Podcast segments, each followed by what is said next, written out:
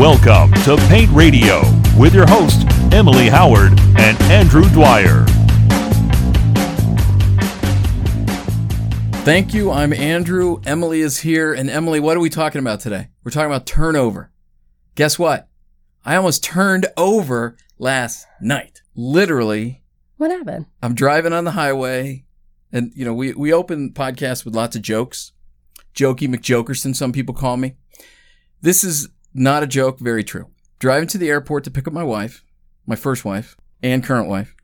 And, uh, all of a sudden I can tell I'm getting a flat. Okay, no big deal. Shoot, I'm getting a flat. I start to pull over. Now it feels pretty rough. Like, okay.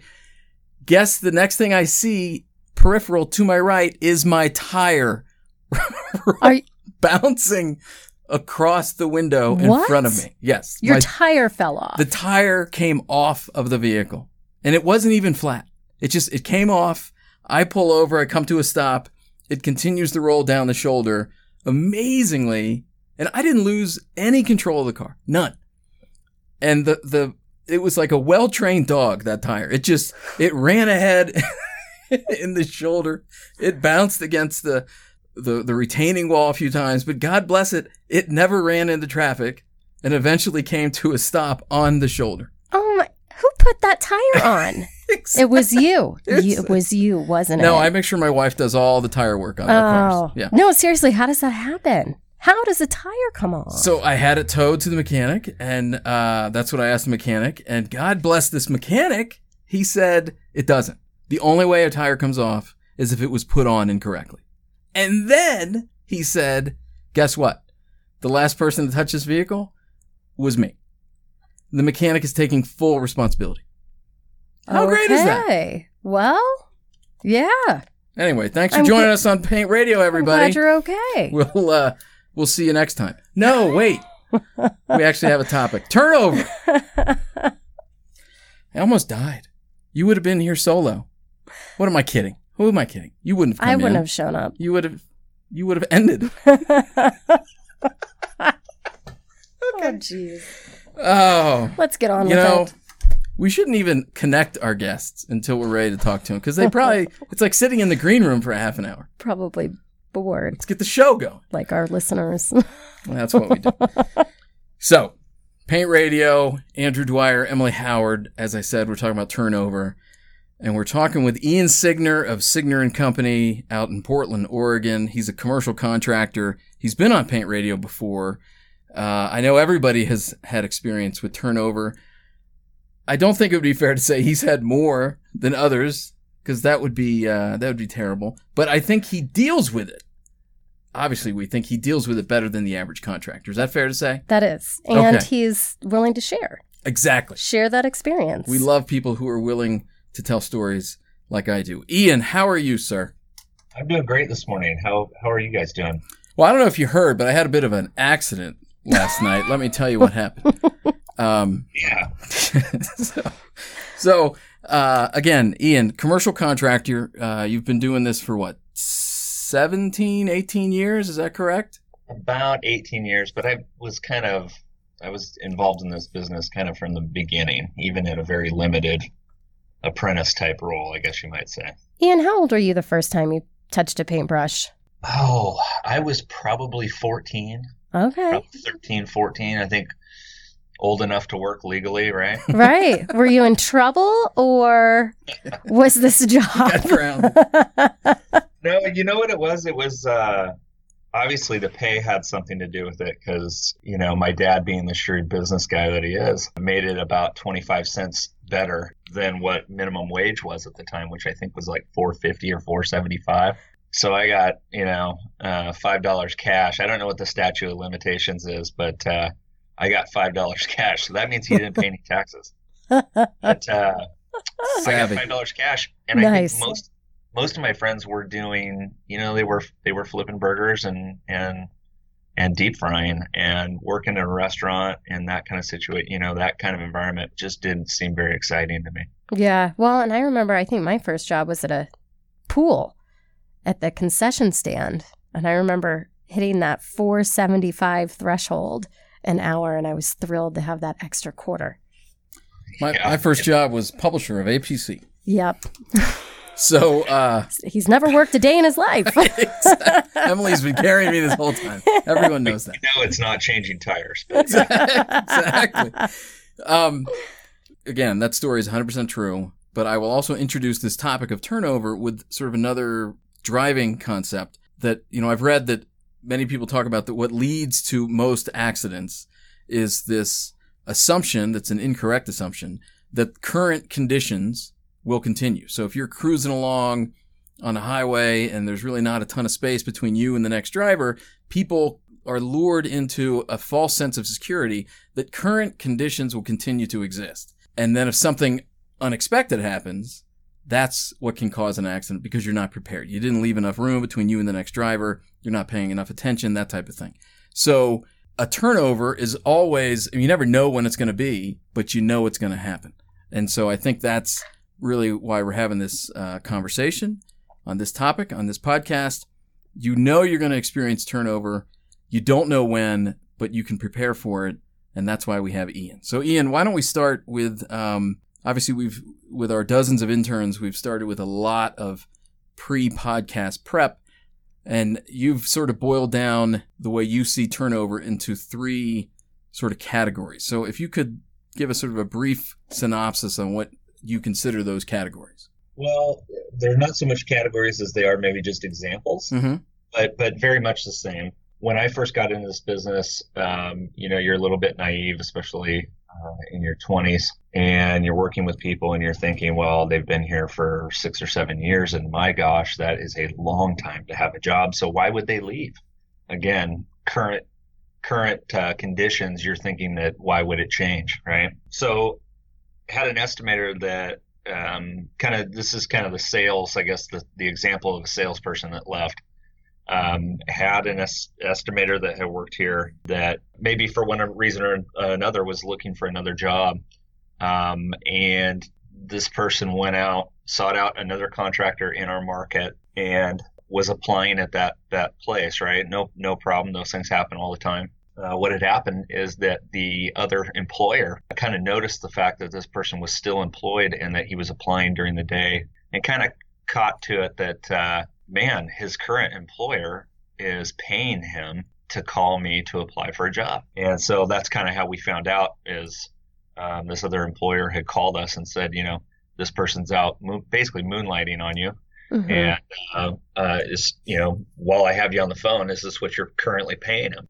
For me being early 20s and not having gone through this a whole lot that was a real big eye-opener going wow I, I can't believe this stuff happens but um, but it does you know and people leave and and they make decisions and and that's the world we live in right what was interesting about that one was once this person left I kind of got put into a position of handling a lot of that person's accounts. And so now I'm I've gone from coworker to competitor. That was very interesting too because You've got clients that have been long term clients, long term relationships, and now you're having to walk into a client's uh, office and say, hey, you know, look, I know you used to deal with such and such person, but we will always take care of you. You know, we've done it up until now, and we continue. We can continue to do the same job we've always done, and uh, basically take the high road. Those things uh, can work out in a very positive fashion. We've had it in other situations where maybe the person left and now this, it was all about, you know, making sure that they didn't get any of the work, right? You left us. Now we're going to go after all this work and you're not going to get anything. And, and all that does is really kind of create a price war. Meanwhile, no one's making any money.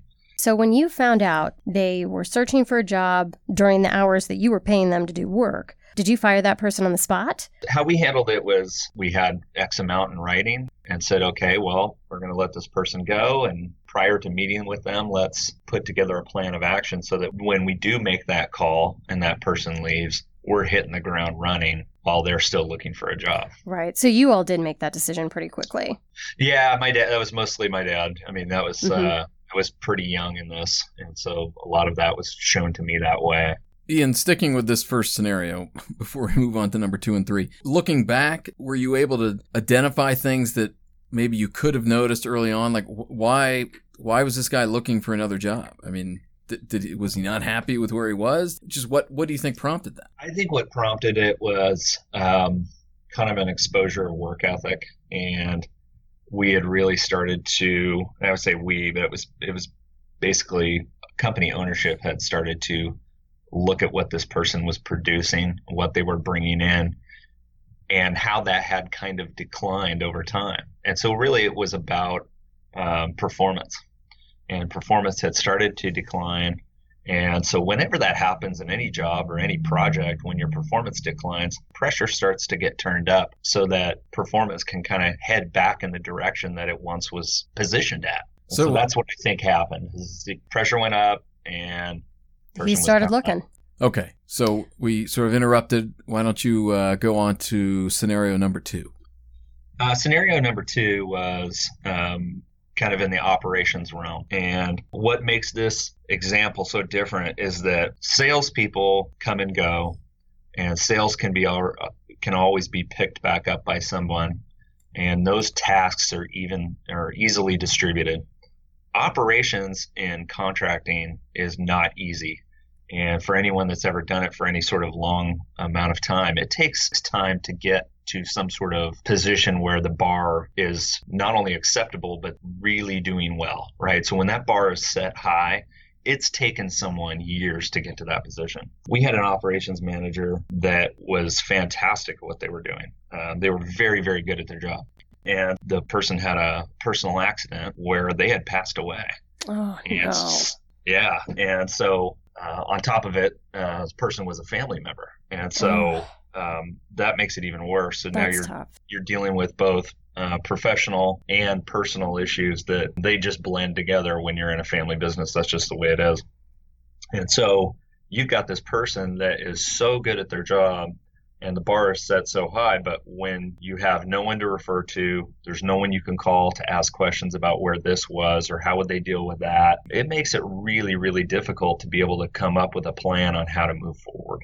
So, like you said, that's difficult on both sides. How did you how did you separate, you know, dealing with that personal loss? You know, compounded with that, you have to kind of pick up the pieces on the professional side and figure out how to move on. Yeah, so the the professional side of things is is the is something you can do something about, right? It, it is as difficult or uh, as that all sounds. Mm-hmm. The professional side is something you can you can actually make a plan and move forward with. The the personal thing is is those things just take time. They take years, and and in some cases they take a lifetime. For anybody that's ever lost somebody, you never really move on from those things, and, and it's, it's tough. And but on the professional side, that's really kind of how we dealt with is we we had to make a plan, we had to move forward because it wasn't just uh, our lives that depended on on this business; it was the lives of all the other employees that worked here, and so we had to do it. You know, there was no choice. Well, so there are a million questions probably that come with with that one, but let's go ahead and set up the the third scenario, and then we can come back around and talk a little bit about some of the lessons learned. Yeah. So the third scenario is having to do with shop operations, and so we have a full time shop uh, mechanic um, slash warehouse driver slash delivery person.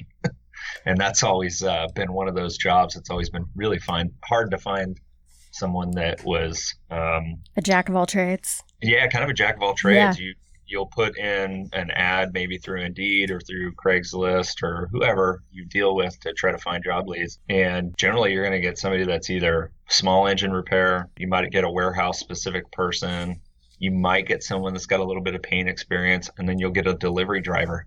And so that's like three or four different avenues. You very rarely do you get one person that has two to three of those. Mm-hmm. Um, sometimes you'll get someone that's way overqualified in one of those arenas or the other, and that's about it. Yeah, and that uh, doesn't mean that they're qualified in all of those arenas. So.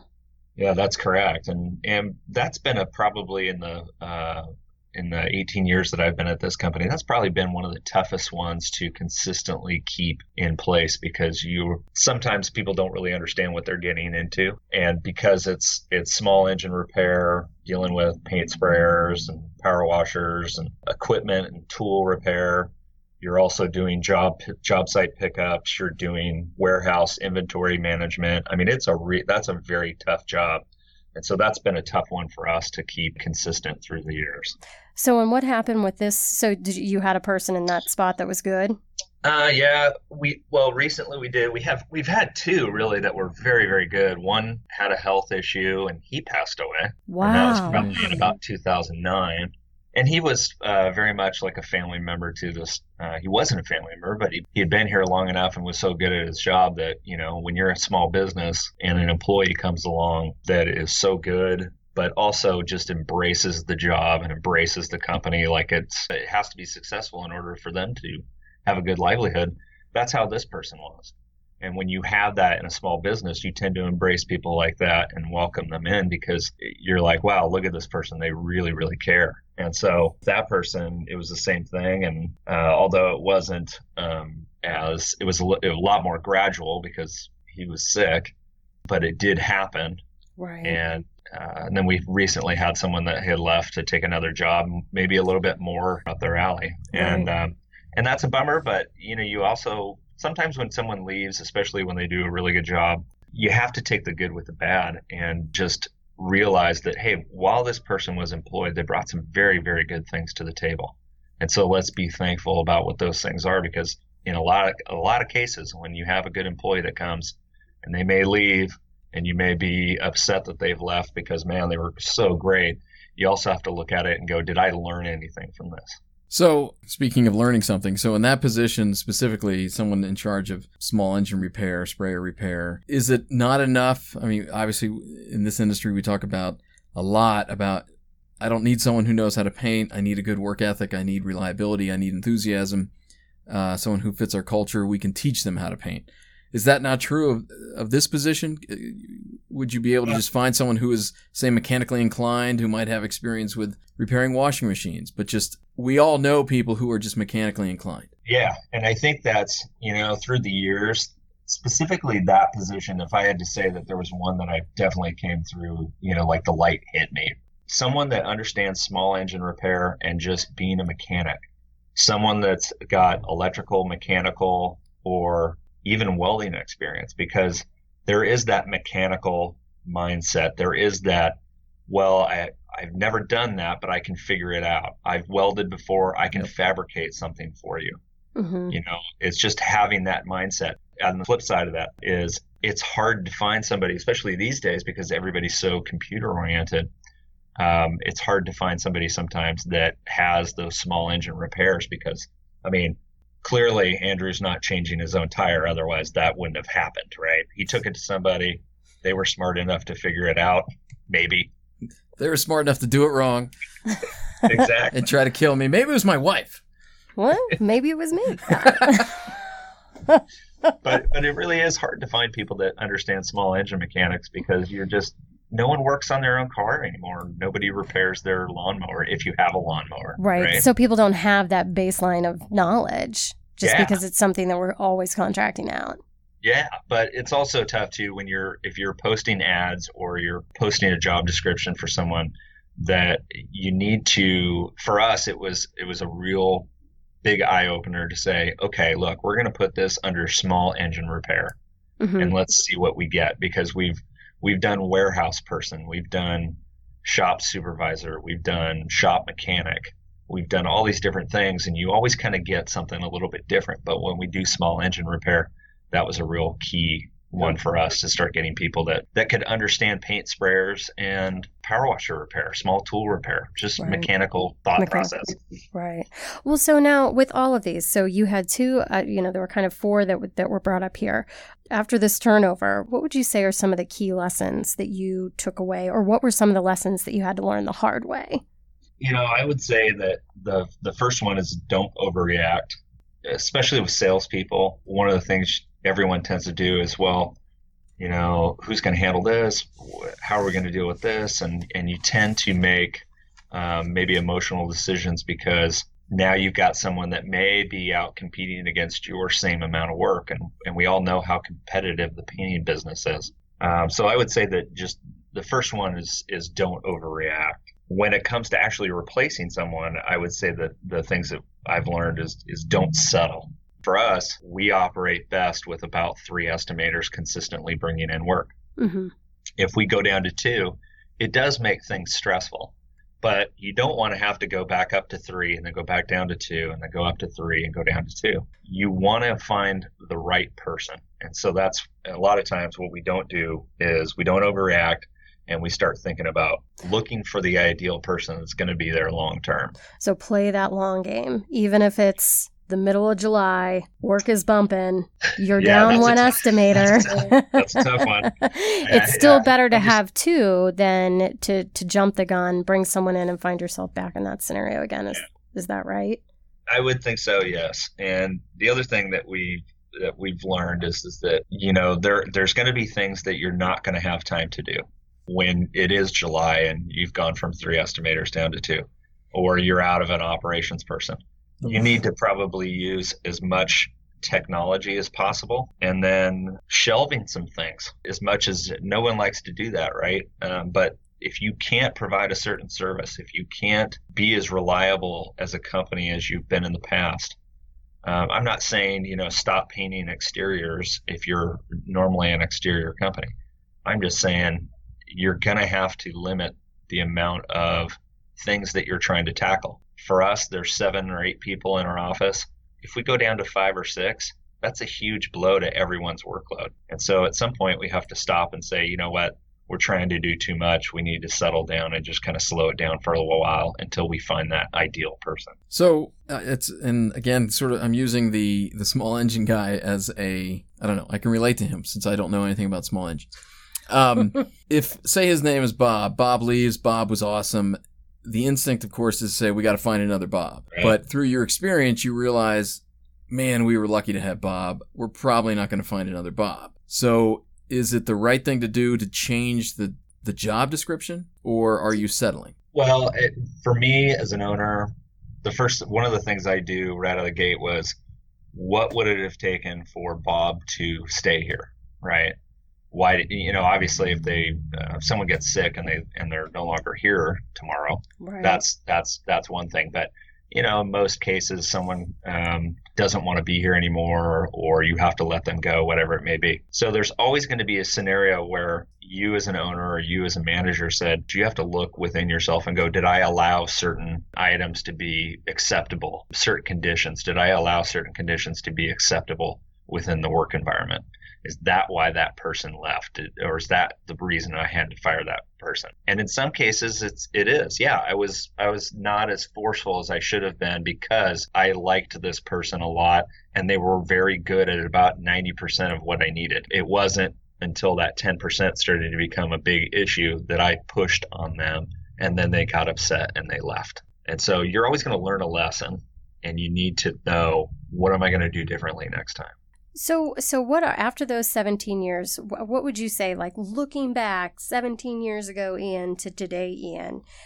How do you deal with, look at turnover differently than you did then? Um, well, first thing we first thing that uh, that we do now, which which actually helps with the training of new employees, is position guides, which are a basic description. They're not uh, a black and white in stone document about you will do this and you will not do this. Mm-hmm. It's very much a this is going to allow you to uh, help train you, help move you along by just describing some things that are corporate responsibilities, daily tasks, things you're supposed to be doing, things you're not supposed to be doing.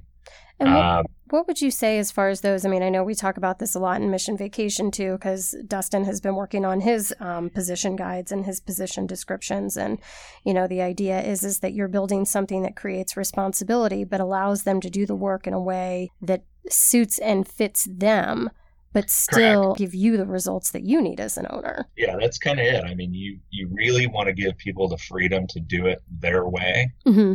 But the you know kind of the proof is in the pudding right? As long as you have these things done i don't care how you get them done but this is what i need to have done. And so that's what we utilize both in a sales position. We have those for a sales position now. We have them for an operations position now. I need to do one for um, my shop operations. Mm-hmm.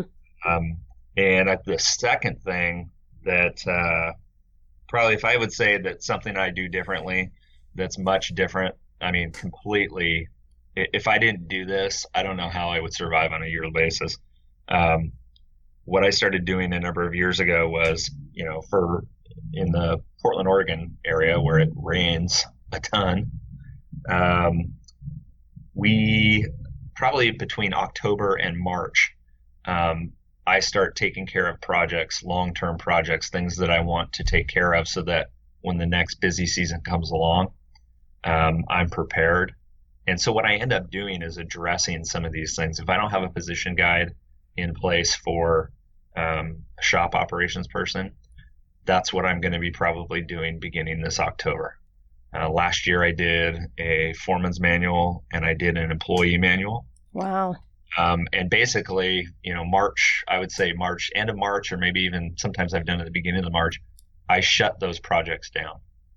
So I only do projects between this period and this period, and then I shut it down after that and then focus on just the business of painting. So focusing on the business, not in the business during Correct. during those times. So I have a question. Did you did, did you use any uh, outside consultants, any lawyers? What what kind of help did you get um, we did. on on this we stuff? Years, we did years ago. There was uh, my dad had brought someone in um, probably about 2005 2006 and um, you know they we spent a, a, fair amount of time analyzing things like labor costs and uh, ratios and, and fair amount of statistical information using business data and some of that was worthwhile some of it wasn't. The job description portion was a, a part that they latched onto and said, you know, you, have really got a difficult uh, or you've got a hurdle here that's that's going to continue to be a problem for you if you don't have well defined positions and giving people an expectation. And it kind of did address turnover because that was one of the reasons we brought them in. It was just my dad and myself that were estimating at the time. Yeah. Um, we'd, we'd had about three or four people leave, and we're kind of trying to find a solution on how to basically increase business and find the right people and those kinds of things. So we were kind of at a, it was almost like a stagnant part of in our company's history. And uh, the position guide was one of those things that we, out of everything that we had done um, with this consultant, the position guide is probably one of the most uh, used things today that we still that we're still using. It's an important piece of the business, that's for sure. So, I mean, what would you say that's do you have so you've got the position guides, you've got your timing when you're going to work in the business, when you're going to work on the business, you've you've trained yourself to not overreact. You've trained yourself not to to settle for the first person who walks in the door and is physically capable of doing work. What would you say i mean do you do you have anything in place too that that allows you to to deal with unexpected turnover? Um, i think just having been through it enough times that mm-hmm. you know, obviously it depends on who it is. I know in the past, uh, because I do have a business partner, we've put in place an insurance policy. Should one of us leave and we have to find a replacement for that person, um, there are insurance policies out there. Uh, you can put those in place for a multitude of reasons. One, if the person is like, as an owner, they're like, hey, I don't want to be here anymore. Um, you've got an insurance policy that you can go to and now paying out to help train this new person, which as an owner, depending on how long you've been there, um, that can take some time. Um, also on the on in another scenario where if you have a, a, a very key person or a, a business partner or business owner pass away, you've got an insurance policy that's out there that will help pay for their replacement or train their replacement. So those things are available too. And I would I would just say being extremely as quick as possible to act, not overreacting, not settling, but just knowing what you're going to do and creating goals for yourself is is probably one of those real beneficial things to be ready to do at a moment's notice. Have you found an effective way of communicating to the remaining employees that, that someone left under a less than desirable situation? We try to take the high road in almost every scenario. Um, I can, you know, um, day one, pretty much what I do is I write out someone's tasks, right? Mm-hmm. Uh, in in what they're doing, what they're working on, and I start to think about who might be the best person to take that task over or that project. The reason I do that is that I'm on day two. I'm going to meet with the entire staff and talk to them about, hey, look, this is what happened. This person left. I don't think it's a surprise to anyone they were unhappy. They were voicing it to everyone in this room except for me. Um, but I could kind of tell that their uh, demeanor had changed over the last couple of weeks. Uh, but you know, people come and go, and I wish that person all the best of luck. If you're going to put the best foot forward, if you're going to have a real positive, like this is the road, we have to go down this road now because this person has demanded that we change courses, right? They're leaving.